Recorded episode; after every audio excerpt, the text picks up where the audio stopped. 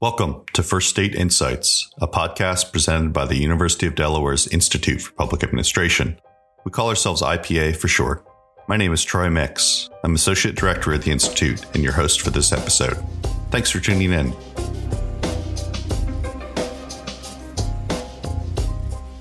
Today's episode is a presentation of Election 2020 and the Future of Entrepreneurship and Innovation in Delaware, a webinar conducted on November 18, 2020, with four panelists. Ariel Gruswitz, Director of Innovation with the Delaware Prosperity Partnership, Denita Henderson, Associate State Director of Delaware's Small Business Development Center, which is a unit within the University of Delaware's Office of Economic Innovation and Partnerships, Bill Provine, President and CEO of the Delaware Innovation Space, and Jason Rittenberg, Policy and Development Director of the State Science and Technology Institute. We reviewed the current federal policy landscape for science and innovation, considered how election results may impact this landscape, and discussed short and long term opportunities for entrepreneurs, innovators, and policymakers in Delaware. Let's join the webinar in progress. I want to share a few initial thoughts to frame our conversation one basic thought uh, federal policy around entrepreneurship and innovation frames kind of what the local opportunities are. And some states and organizations take different approaches to kind of exploiting this landscape of entrepreneurship and innovation. So I hope you view today as an opportunity to learn about uh, what that policy landscape is and kind of consider some possibilities for continuously improving the innovation ecosystem in Delaware. Uh, and we just had uh, national and state elections, and candidates have different preferred options in terms of how to incentivize entrepreneurship and innovation. The results of those elections, in terms of the candidates that won and the divided government, uh, for example, may impact uh, the ability to implement any one party's or candidate's agenda around these topics. So it's worth reflecting on what was proposed and what seems possible over the next several months and few years. And the goal for today is to really take a chance as a statewide community to reflect on what kind of windows of opportunities are there right now, created by this transition, by new leadership, things that might lead to us acting differently, designing new programs aimed at securing and expanding Delaware's competitive advantages in entrepreneurship and innovation. So I'm going to start off with a question for Jason. He's our expert who traveled furthest, at least virtually, to be here today. So thank you, Jason, for joining us, first of all. And to, to set the stage for our discussion today, I wonder if you could give us kind of a big picture overview of the major federal programs and what I'll call kind of policy levers, whether that's you know more funding, executive orders, things like that, uh, that really impact the entrepreneurship and innovation world. Well, thank you, Troy, for having me. And I'll also go ahead and start off by saying that I will do my best to make sure that I'm not getting into too much jargon on either the policy or innovation side, but please feel free to interrupt me if um, there's something that maybe won't be clear for people. So, to give people a good frame from how SSTI is approaching innovation entrepreneurship and federal policy, our focus is on strengthening initiatives to create a better future through science, technology, innovation, and entrepreneurship. And so what we're focused on is when you start off with new ideas and technologies that are being developed in a lab, how do you first get them to the market? And so there's a lot of legal and then also some technical processes that have to occur to be able to help that transition to actually happen. And then once you have a new innovation in the marketplace, what is there to support the entrepreneur, to support the business, to actually get that um, into a new product, into a service to help that company grow to the point that can create new jobs? And how do you help people be prepared to be able to fill those new positions to, so that they can get better employment? So broadly speaking, then that's quite a lot of um, activity that we're interested in is this continuum of what we're talking about when we refer to innovation entrepreneurship. And state, local, and certainly the federal government play a very important role in this process when you're talking particularly federal government provides a lot of r&d funding and that's both at universities and at national labs including entities like the manufacturing institutes and obviously you have one here in delaware so they're really important centers to generate ideas but then where SSTI comes in and particularly focuses on is what's the support to, again, make that transition to the marketplace and how are you scaling those companies? And so one of the key programs is the Small Business Innovation Research Program um, that's also known as SBIR or America's Seed Fund. So that's really the federal government's most substantial investment. It's a few billion dollars a year that particularly focuses on the technical development side. I'll acknowledge, and I think his staff is uh, on the call today, that Senator Coons has done a really good job of trying to help modernize that program and be able to make it work not only on the tech development side, but also on the commercial application of programs. Um, but that's a relatively new effort that's still getting underway. Um, more traditionally, programs like the build to scale model at the Economic Development Administration and the clusters, FAST, and accelerators programs at the Small Business Administration. Those are some of the core programs we're looking at because what they do is they really leverage some of the knowledge and expertise of what's happening at the state and local level to be able to expand the capacity of those existing support organizations, you know, groups like uh, those represented by my co-panelists here today, so they can have more resources to work with to help get more ideas um, again into the market and then help entrepreneurs be able to scale their companies more effectively. So those are some of the key ones. As you said, and I'll, I'll wrap up my comments here. You know, when we were looking at ways that you can affect these programs, there's certainly a lot of very important annual appropriations to make sure the programs continue to increase, be able to fund more organizations is a key component. Programs have to be authorized as well. So there are different committees that get involved in making sure that either new programs are created or existing programs are allowed to continue to exist or get new direction from Congress. There can be activities done through regulation as well. It depends more on the program for when and how that's relevant. And so it starts to get into the weeds pretty quickly. But those are all important ways to try to address innovation policy from the federal level. Thanks for that, Jason. I want to bring the other panelists in here to kind of reflect on in their work uh, in this space. What programs do your organizations relate to, and what do your clients relate to, and what kind of efforts in Delaware do these programs fund? If I could throw it to Denita first, that'd be great. All right. Well, thanks, Troy. And uh, so I represent the Small Business Development Center. And we're a unit at the University of Delaware in the Office of Economic Innovation and Partnerships. Um, but as an SBDC, we are a federally funded and federally legislated entity. So when you ask about how do we interact with um, the federal landscape, we are in fact um, part of the entire resource network that has been set up by the federal government to support small business development, innovation, and entrepreneurship. And so over 40 years ago, SBDCs were funded and founded throughout the country um, in every state and US territory uh, to make sure that businesses had on the ground access to one on one advising and training to start and grow their businesses. With our designation as an SBDC, we are in a unique position in many cases to take advantage of other federal funding opportunities, such as the FAST grant, there are a lot of acronyms out there. Um, so FAST is the federal and state technology grant. And so we're, we're a multiple uh, year awardee uh, under the federal FAST program. And that gives us the opportunity to focus heavily on what Jason referenced, um, which would be um, small business innovation research grants or SBIR grants. And so through our funding, we're able to set up what we call an SBIR resource program um, we have an idea lab that allows us to, you know, do what Jason also referred in the way of getting ideas to market. Um, so we're we're really excited to be able to participate and and connect to federal programs and bring those resources to Delaware. And Bill, could you tell us a little bit about what's going on in the Delaware innovation space relative to some of the, some of these programs? Yeah, no, great. Uh, good morning, everyone. Uh, appreciate the, the opportunity to speak here today for those who don't know the Delaware innovation space and maybe just paint the picture in terms of innovation and how important that is to driving business growth here and through startup companies. You know, we, I sit here today at the experimental station, which we all know is a, you know, 116 year old property, you know, innovation hub that created many, many jobs within Delaware, started from very small entrepreneur, EI DuPont, right, and grew up and spun out new entrepreneurs such as, you know, Gore and and, and other folks have created um, you know, companies like Incyte and others.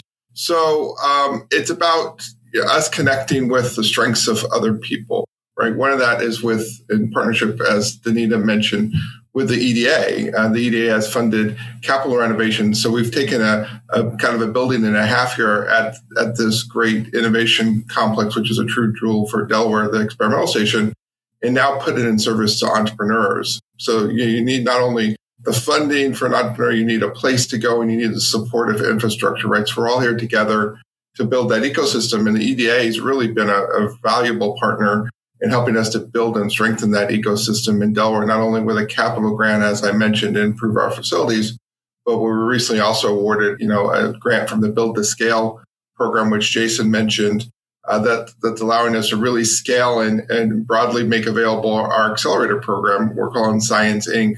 That's a cohort based program that will launch early next year, and applications will open up for that in the next couple weeks. That'll actually be a free program that'll help entrepreneurs over a six month period kind of build their concepts for, for that first funding to then connect with these other programs we've talked about, which many of our clients here at the innovation space do as science entrepreneurs connect back in with the SBIR grant process, which is so critical.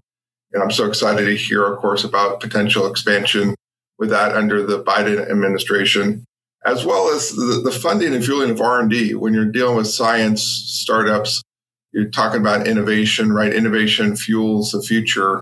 And when they, you know, of course, the Biden administration talked about investing $300 billion in R&D and breakthrough technologies, uh, you know, across also fueling things help curb climate change and, of course, cure disease and make sure the next vaccine that's needed occurs quickly. Right. All those things are driven through science-based innovation and, and many, many of those things fuel through science startup companies. And that's exactly where we're focused our energy is how to best support building the ecosystem with all the great people on this call today and make sure we synergize all of our opportunities and all of our capabilities, but as well as you know keep keep strengthening that so we're we are the most you know attractive place for for startups and really capitalize on the Biden halo here in terms of the attention on Delaware and so use that to our advantage as well as we move forward. Thank you for that, Bill. Ariel, what role does DPP, the Delaware Prosperity Partnership, play in connecting these resources? Yeah, sure. So thanks, thanks for having me today, Troy. This is a great conversation and very timely. Um, the Delaware Prosperity Partnership is a public private organization that focuses on economic development in Delaware, which means really making Delaware more attractive for businesses to, to grow here and to relocate here or expand here. So my focus as director of innovation is really on, you know, those science and technology driven companies, everything from startups all the way to our many uh, very mature, larger employers in the state that are science and technology driven. So it's really um, everything from on an individual level, if we have people reaching out to us that need resources, um, sending them to Denita's group um, or to Bill's group, which are federally funded in, in large part um, for you know, what often are, especially in the SBDC's case, free resources for them to learn how to grow their own business, um, whether it's on the tech side or more on the quote unquote Main Street side. So it's really playing that role of um, connecting people with the resources on an individual level and then also playing a role to help align all the great programs that we have, um, especially in the last few years where Delaware is really starting to play more in the innovation economy space and trying to build our infrastructure to accommodate those types of companies, those types of smaller and growing companies. Um, as our landscape kind of has changed a little bit from a dominance by larger companies to what we call more economic gardening. So, how do we grow our own companies and grow our own talent here? And we really have a lot of the great in- ingredients that we need for that. It's um, really just a question of how do we uh, really leverage what we have and make it um, function together more competitively so that we can sort of um, compete successfully with, especially with our neighbor states that have really been investing in their innovation economies for many decades now. So we have a lot of great progress underway, and um, we're hopeful that, as Bill said, you know, with the Biden administration, more attention on Delaware. Um, how can we use that to our advantage? And then with our new um, state and local reps that have just been voted in, um, how can we work with them to really make sure they understand what we're doing as part of this innovation ecosystem and how they can help us complement um, at the state and local levels what support is coming in from the federal level. That's a good segue, uh, Jason, to kind of what the nationwide picture looks like. I mean, there's a lot of choices in how you can organize yourselves as a state, uh, multiple organizations to take on entrepreneurship and innovation. And I'm sure there's some that organize in what proves to be a more effective way. They're more competitive for federal funds and programming. They win awards. Uh, what what from your vantage point tend to be some of those key ingredients for those most successful ecosystems from your perspective? Yeah, so certainly very important question. I mean, at the end of the day, what we think really matters when you're talking about a really effective and thriving regional innovation economy isn't necessarily what the exact mix of organizations is, whether it's one that's doing it or whether it's multiple. But I think the real key is that if you think about it from the perspective of an innovator or from an entrepreneur, can you be supported throughout that entire continuum that I mentioned before? So from the development of the idea in the lab to the transition of the technology itself into being commercially viable to then launching and scaling a company and being able to find workers. The successful regions are ones that, again, whether it's one entity or more, there's a pretty smooth transition between those programs. There are actually sources of support. Um, it might be a mix of even private sector uh, institutions of higher education, nonprofits, and government, but there is support at each of those levels. And it's really critically important because a lot of times r&d funding is really only going to focus on getting the technology to the point that you are able to write a paper maybe have a prototype of it you know something like manufacturing extension partnership or a specific lab focus you know maker space but a lot of times you also see them a, little bit more developed than that to be able to get through you know from the prototype stage to actually being able to have a viable product doing things like customer discovery. Um, certainly a lot of entrepreneurial assistance around that. Capital access is one of the challenges that many regional innovation economies fall down on, especially if you're not located in one of the, you know, essentially five cities that account for, you know, roughly four fifths of the private venture capital investment that's happening throughout the country. So when you can have those partners come together to be able to, you know, coalesce angel investors, provide, you know, a matching state fund that's going to make those investments as well as provide services, that type of thing is incredibly powerful as well you know, and thinking about it from a competitiveness for those federal resources, because there are a lot of resources to support this, but there tends to be very high levels of competition for a lot of those awards. I think the average SBIR success rate is um, about one sixth. So one in every six awards actually ends up getting funded. EDA's levels have varied for the build to scale program that Bill Center uses, but that's been between about a six and a quarter of awards typically are all that's able to get funded. So being able to show these federal agencies that you have a strategy, that you have additional resources you can bring to the table, that you have partners, those are really critically important to being competitive for, you know, at least the federal leverage points to be able to strengthen your system. So it sounds like not the names of the players so, so much, but the functions that the, someone's doing all the functions, and there's clear transitions, smooth transitions between those functions is is more important than the one magic recipe, so to speak right, Jason? Yeah, absolutely. Because we do see some states where there might be one entity that does most of it and some that they're going to have it more split up. Um, but again, what really seems to drive it is whether the entrepreneur or innovator can easily navigate the support and whether the support exists. Yeah, so I want to think about you know the pandemic period we're all we're all going through right now is you know an opportunity to. There's been a great need on the entrepreneurship and innovation front to support people that are in the pipeline or thinking about uh, businesses, uh, small business development, for example, uh, and great demand on the time of a lot of the service providers in Delaware, various organizations represented here today.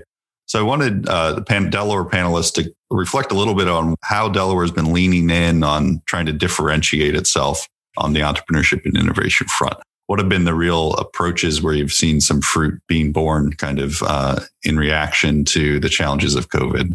Denita, do you want to start us off again? Sure. Thanks, Troy. So I don't know if I made this clear early on, but because we are a resource partner of the U.S. Small Business Administration, we were called upon to serve almost in, in a first responder capacity when the pandemic hit. And so um, the SBDC was given additional funding to ramp up um, resources to go remote and make sure that we remained on the front lines helping businesses stay afloat and survive. But in addition to survival, innovation was always um, at the core of what we needed to help businesses, I guess, consider and navigate. So, how do you pivot? How do you um, institute new technologies and new approaches to doing business? New ways to access markets, maybe new ways to to secure intelligence so that you can to grow your business or sustain it. And innovation, I guess, for us in a pandemic space was again a tenant that we thought uh, needed to stay at the, the core of every conversation. And so, again, we saw probably about a seven and a half times increase in requests for counseling in a very short period of time. And um, we just kind of jumped into action and started thinking about wh- how can how can you innovate. Um, and for our technology companies, what we found was now more than ever, if you if you had something kind of in the back of your mind, let's pull it to the forefront and let's start getting some of these innovations out um, into the community where we can um, start to build new companies and maybe explore new opportunities so that um, there was some economic foothold for our community.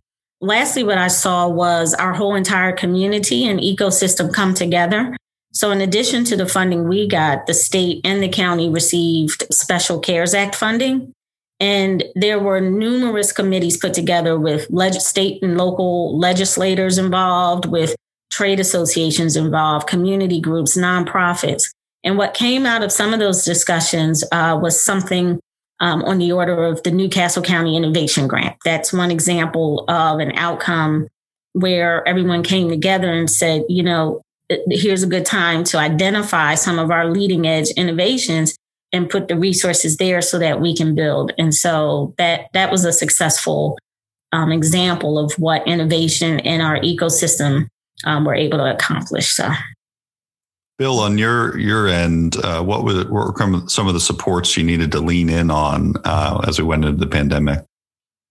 Yeah, I, I, mean, part of this maybe the community. I mean, I guess maybe we should take a step back and say, right, what what was driving some of the entrepreneurs and us all during you know the past twelve months? Well, you know, when you have four major crises in the world from, of course, the COVID pandemic, uh, social injustice, the economy hemorrhaging, and climate change still out there but being ignored, right? That what we found with our community, what we're leaning into is that passion. Um, you know, we are seeing people, and some of them, of course, had additional time on their hands, right, in terms of lockdowns and reflective. And in these major changes in our external environment really are, challenging people to say what I really want to be when I grow up. Even I'm keep asking myself that question, right? So people of all ages and and people are looking at their what used to be their side hustle and they're saying, you know, is it time to bring that side hustle and make it the primary hustle, right? You know, the primary objective of my life.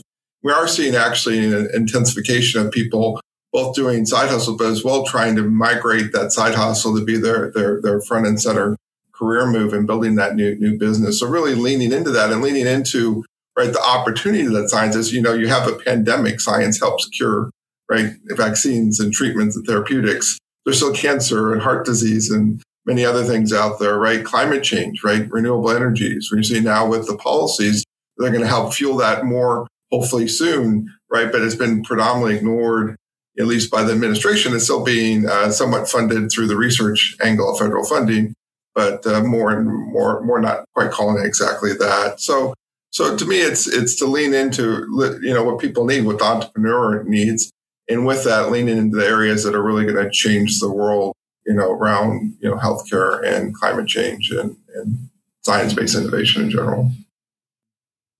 And Ariel, anything you want to add in terms of what you saw in terms of the ecosystem responding the last several months?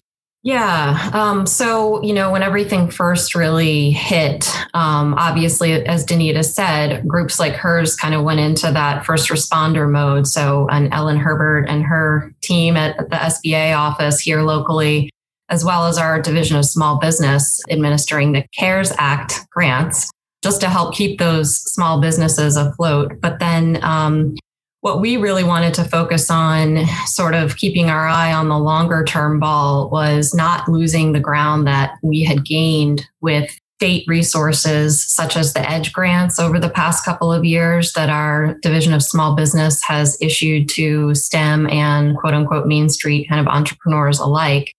And fortunately, um, despite the strain on our state budget, that Edge grant can, will continue to be funded in the next few years. So that was um, that was definitely a relief because I think that's really served to um, create a large incentive because it's a substantial grant for um, STEM startups up to $100,000. So that was really a, a, key resource that we were thankful that while we were making sure that um, we sort of stopped the bleeding with the immediate needs of the small business community, that our state leaders still kept that priority very high for keeping things um, like the ed- edge grants um, baked into the budget for this fiscal year and then the, the coming fiscal years as well. So I think it's just making sure that we're sort of balancing those short term and longer term needs. And then, um, as Denita mentioned, with things like the CARES Act funding that came into the state, our community thinking, okay, this is an opportunity, you know, necessity being the mother of invention. This is where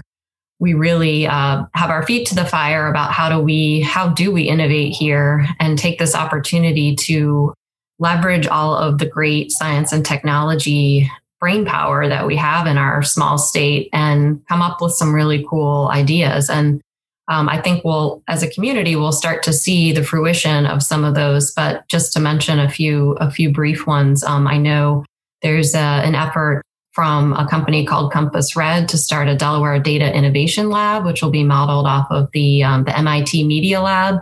So really a, a huge resource for um, training in an apprenticeship type way um, data analytics and computer science experts and recruiting those to the area, but also growing our own within Delaware and partnering with our companies locally and our local government to um, use data analytics to operate more efficiently and help businesses grow and create more jobs here.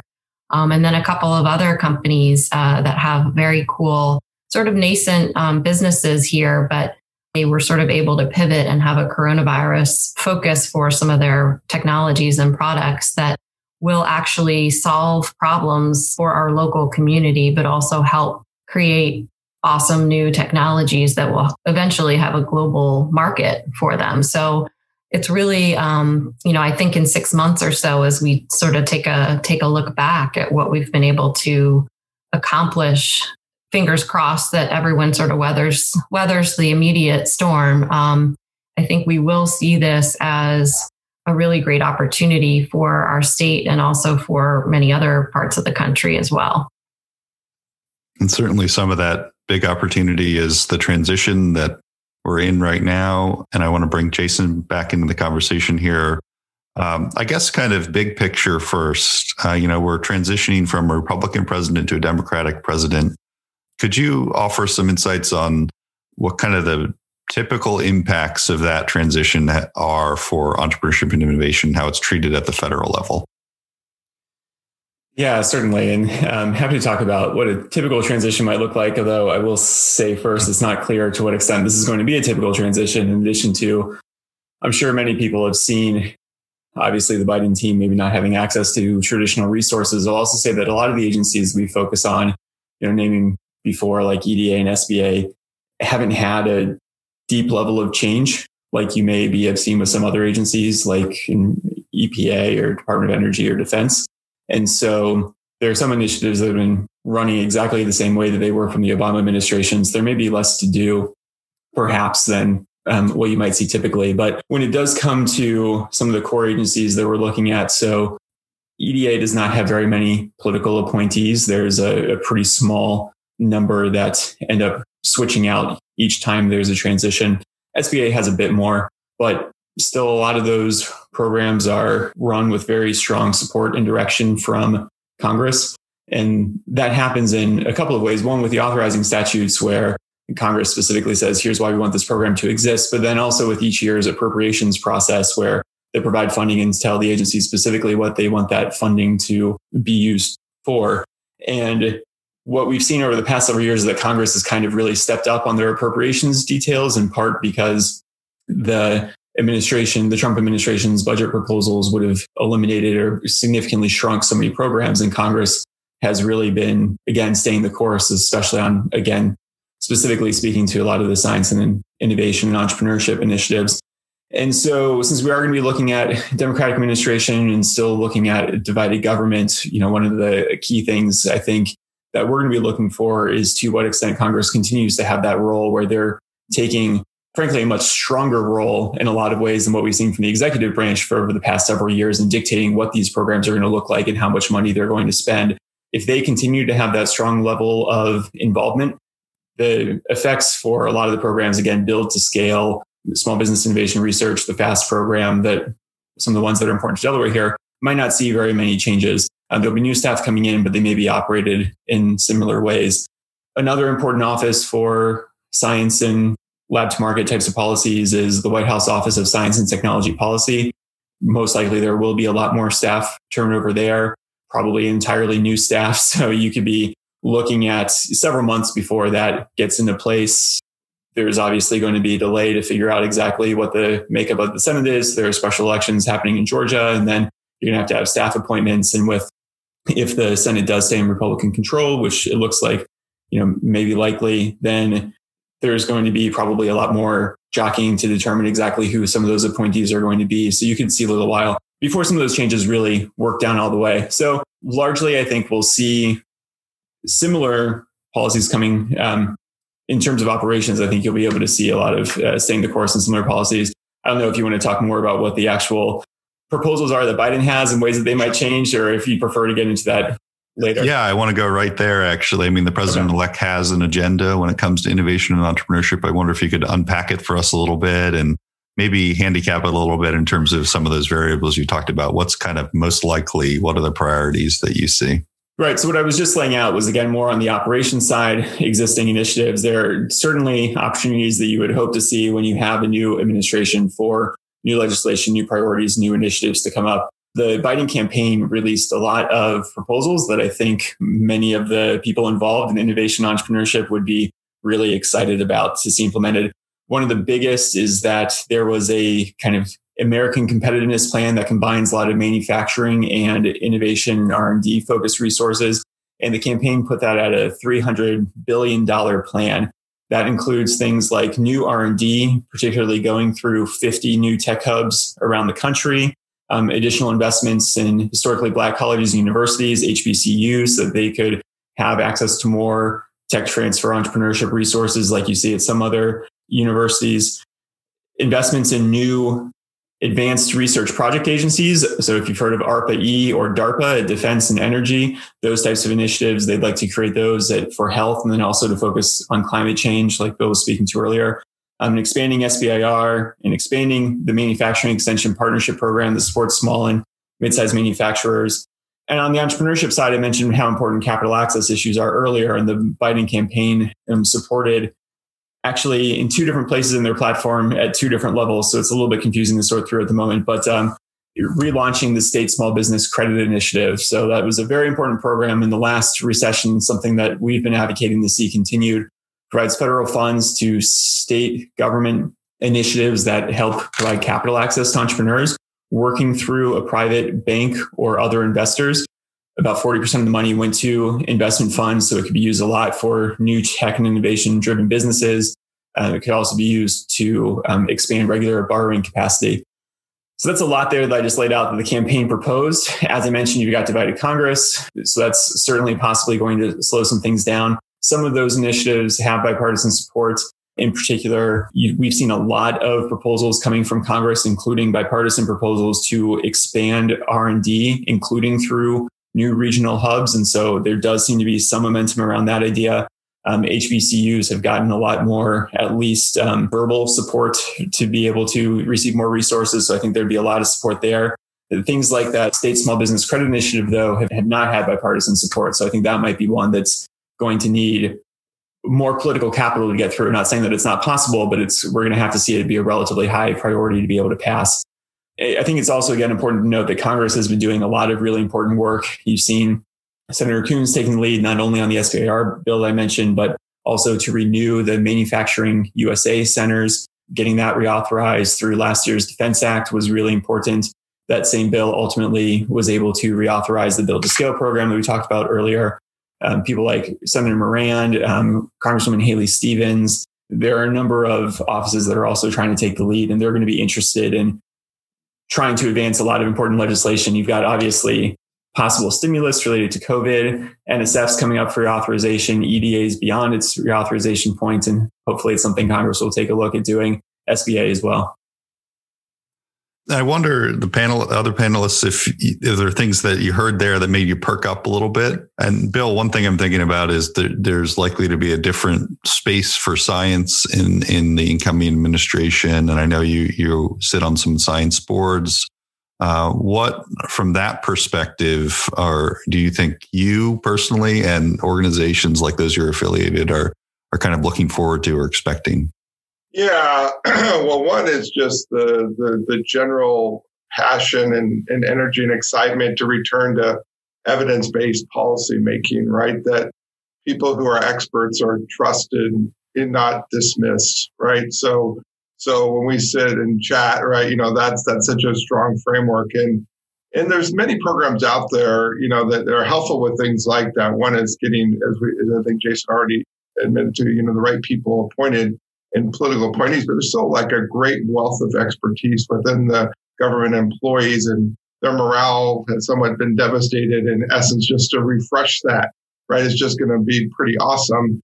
And in some ways, you know, the president wants to do certain things, and Biden's going to have a similar challenge of, you know, you've got to work with Congress, right? I mean, Trump wanted to dissolve the EDA and get rid of EDA R&D, EPA R&D funding and so forth and so on.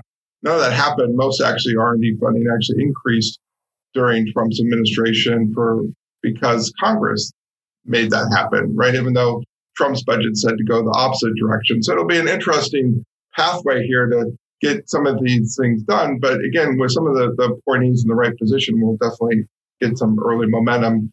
But it really is that collaborative spirit that, again, you know, people are excited by that, you know, that, that Biden's, you know, leading charge on, of, you know, you've got to cross the, the party aisles, right? You just can't say the science is not a, not a Democrat or, or a Republican issue, right? It's, it's, it's a fundamental, you know, issue, a fundamental right for us to, to deploy effectively in service to, to, to, people all over the world, right? So, so I think you know that's just just getting the right people in the right places, and again, returning just to uh, the roots of evidence-based policy you know, work is very exciting. And Bill, you mentioned this before, kind of the the idea of the Biden halo, and many of us are just mere miles away from where the transition's underway. So I wonder if if folks have thoughts on things that are already happening, or you know, opportunities you see in the near or longer term future to kind of capitalize on that halo effect, as you put it?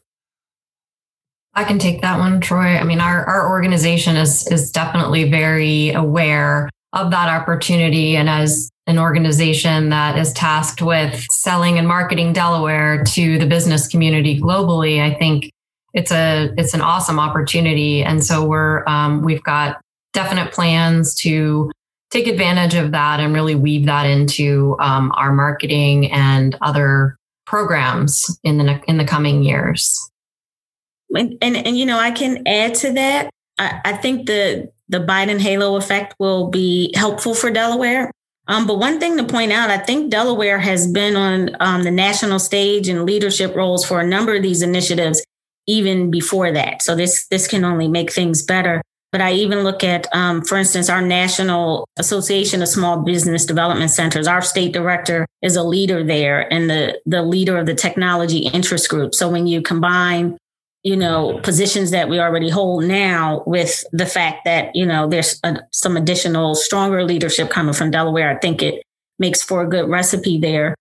Also, if you think about um, Senator Coons and his position, and the strong leadership he provides to the Appropriations Committee and to the Small Business and Entrepreneurship Committee. Um, I think adding to that the fact that um, our president is from Delaware, I mean, it strengthens his position potentially from a leadership standpoint in the Senate. And so we've already been on the national stage, and I think um, this this will just make all things better. Maybe one more thing to mention is the, you know the Made in America part. When you think about innovation and opening up new markets, a lot of times we're developing new technology.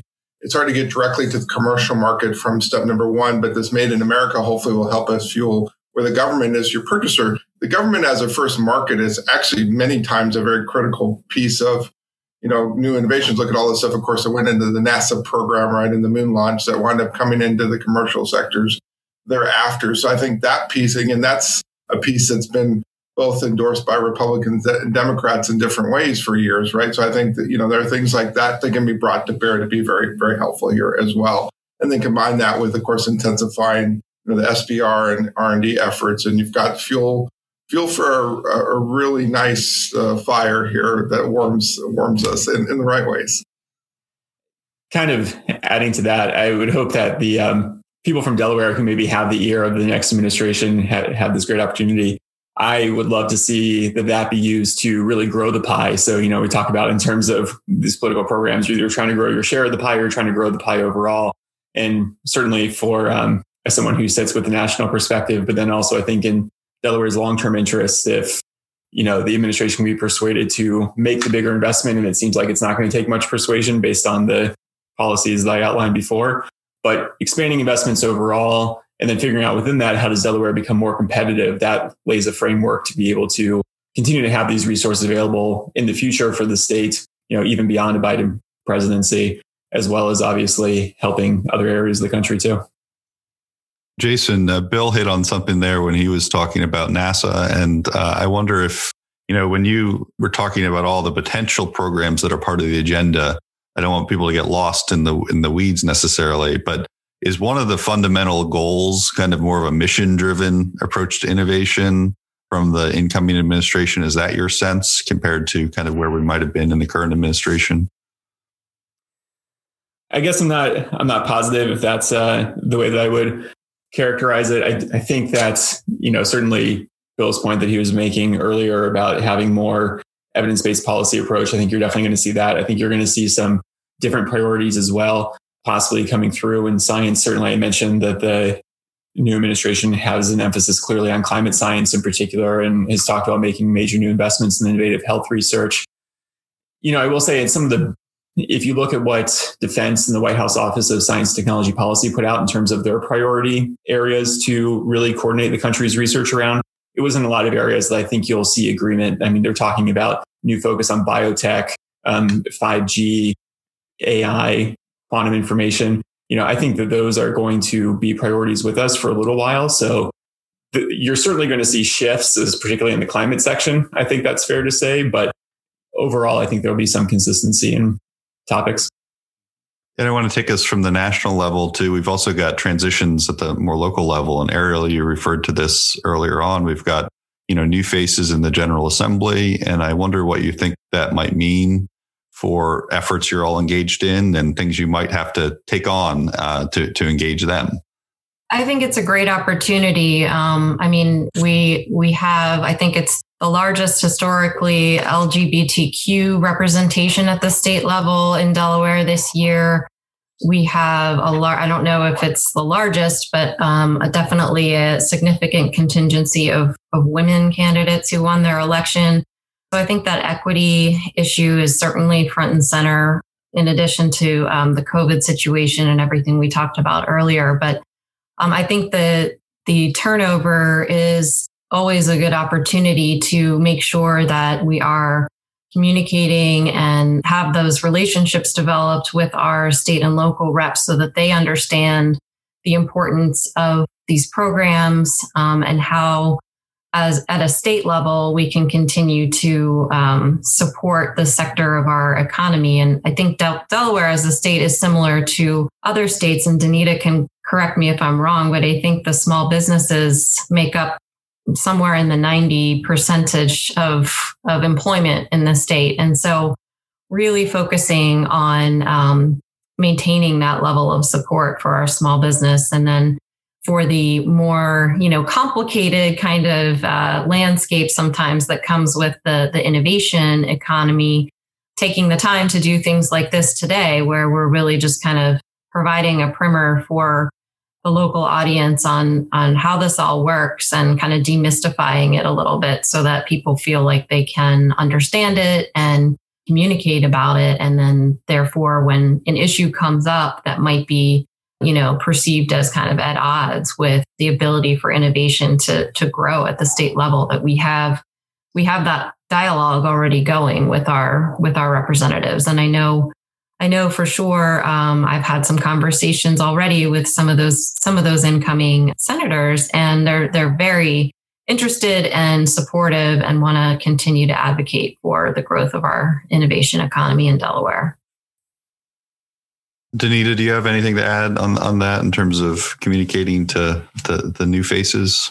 I'm um, sure. So, um, th- throughout our whole history, so we've been around 35 years, and during that time, um, the state has been a financial supporter from the administrative level, but also from the Joint Finance Committee, the General Assembly. And so our state director is in direct communication uh, with uh, members of the Assembly and what we like to do is communicate um, statewide. We're a statewide agency. So we communicate what our results are statewide, what our priorities are statewide, and we look for and communicate what the alignment is in those areas. And so even if you look at um, this conversation about uh, innovation, we are keenly aware of how innovation can affect our rural communities through ag tech initiatives and the like which Ariel is a, a huge leader in um, galvanizing the state around that issue.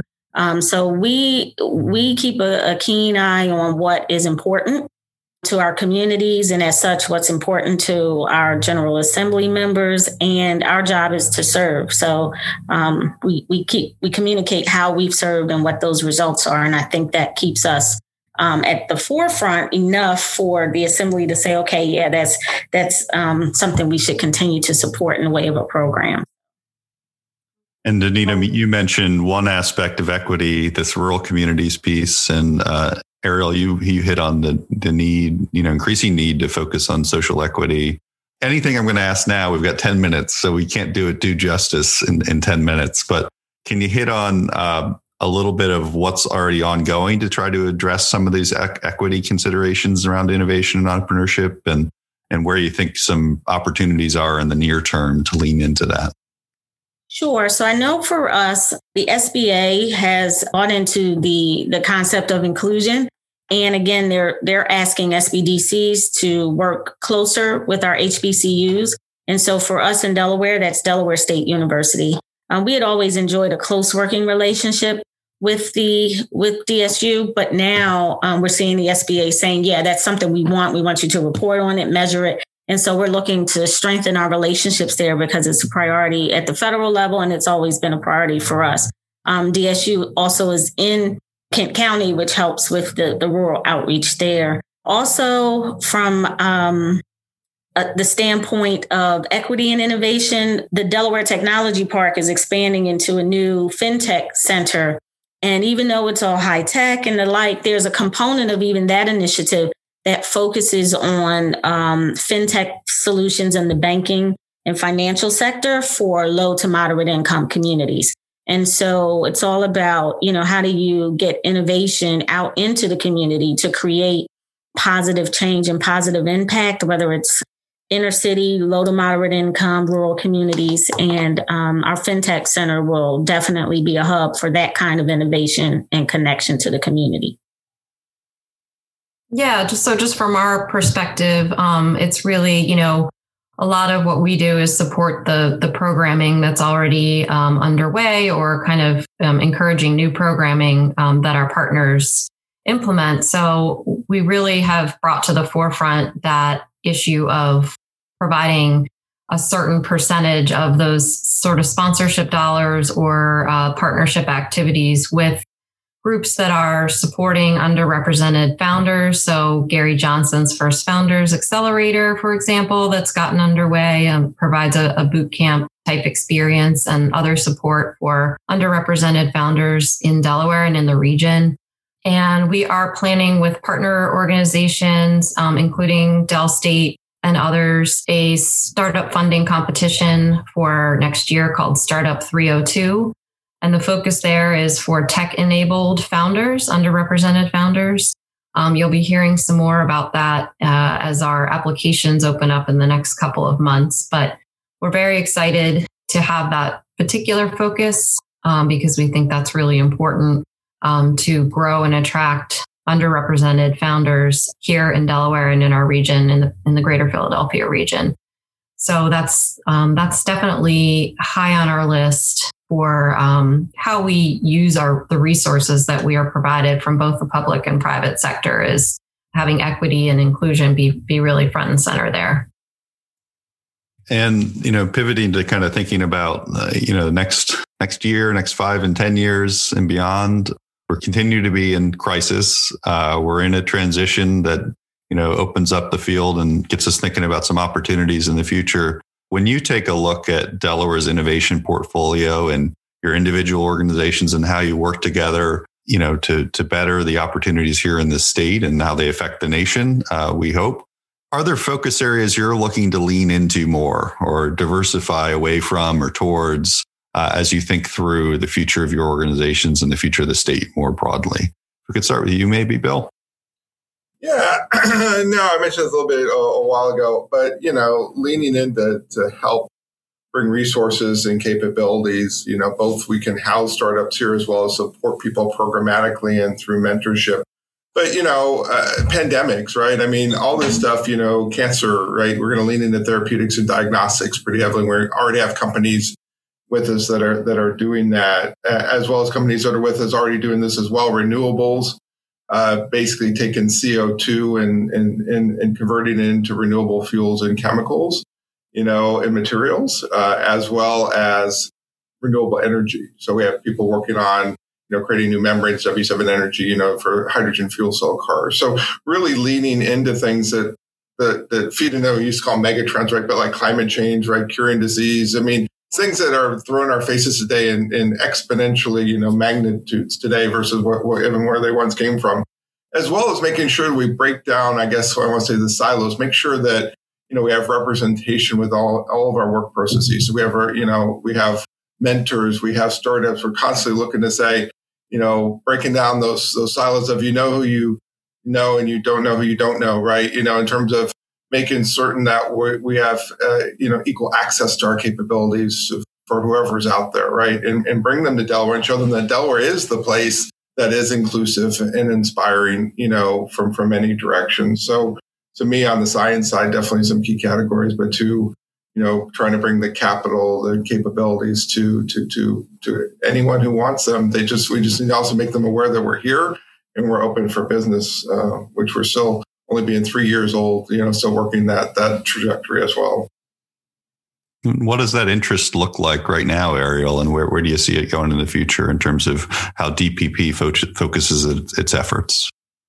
Yeah, so um, mirror in the science and tech sectors, mirroring very closely what what Bill talked about, but um, post COVID, and maybe it was already kind of going in this trajectory anyway, but got accelerated. We're certainly seeing more in the biopharma sector asking about Delaware and coming in from outside the state to consider Delaware as either a, a US location or an East Coast location for their business. So, very visible uptick in that interest.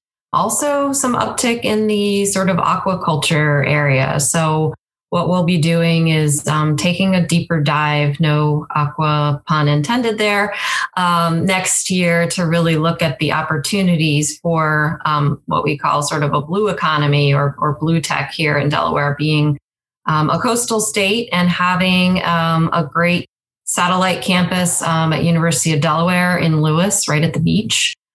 So, you know, we think we have in that area some great components, but the question is, is it all going to co- kind of come together to really be, you know, that pinnacle of uh, what these companies are looking for when they when they grow here? So, those are a couple of areas. Obviously, just want to give a quick shout out to our partners at Delaware Bioscience Association. They play a huge role here um, not just in bio per se, but just kind of bringing that science and tech community together regularly. Um, and the Delaware Sustainable Chemistry Alliance. You know, we have such deep legacy here in the state from companies like DuPont being here over 200 years. And it's really created a great foundation for growing new companies that have spun out from there, but also um, I think we've kind of reached more of a critical mass of the the smaller and medium sized companies that make up a lot of the really um, important jobs in the science and tech sector here. So that's what we'll be focused on for the next couple of years. And Denita, do you see capabilities that the SBDC is trying to expand on uh, in the next several years? Yes. So again, I mentioned our uh, new fintech hub that will be coming out through the Delaware Technology Park, which is run by our state director and his role there. Again, the all of everything that Bill and Ariel mentioned are key um, components of what we try to support on a regular basis, particularly through our SBIR resource program and our different ways we help with commercialization and capitalizing uh, businesses. So that will continue. Um, in addition, we have mandates concerning cybersecurity. So, underlying all of this, whether it's from a water security standpoint, securing our technology, securing our infrastructure, um, cybersecurity is um, a place um, that the SBDC focuses, and we provide training trainers nationwide for all SBDCs um, in America's SBDC, uh, which is our association. So you'll see more of that. So it's going to be some interesting, fun stuff to do. And Jason, you're joining us, you know, as we're having this conversation about what do the opportunities look like? How do we continue to do better over time? What do you feel kind of SSTI brings to the conversation? What do they have to offer to support groups like ours that are thinking about doing better continuously? Yeah, well, um, I didn't mention before, but SSTI, we've been around since 1996. And so we've really seen a tremendous amount of change and what that process to get new ideas out of the lab and into the marketplace really looks like. And we've been tracking very thoroughly over that time what different states are doing. So certainly when it comes to talking about how you assess your region, what are those elements that you know I talked about before that are missing? Um, either those are conversations that we certainly love to have and can help provide some long-term advice and insight into what other states have tried in the past and why it may or may not have worked in that situation, and how it could be adapted to yours you know, looking at the future, like you had mentioned, one of two of the things that we're increasingly looking at and talking about with our members. One is kind of within trying to bring more of this innovation focused activity to the regions that don't have it happening naturally from the private sector. Thinking more critically about whether it's on a sector basis or in terms of the actual people who you're working with and working with minorities and women and veterans, trying to be more deliberate about not just trying to replicate what's happening in um, Silicon Valley and Boston with a specific, you know, life sciences and IT focus, but you know, what can you really do to have that type of different impact that the private sector really isn't taking care of? That's one thing we've been talking about increasingly over the past. I mean, it's been years now, but um, ramping up quite a bit.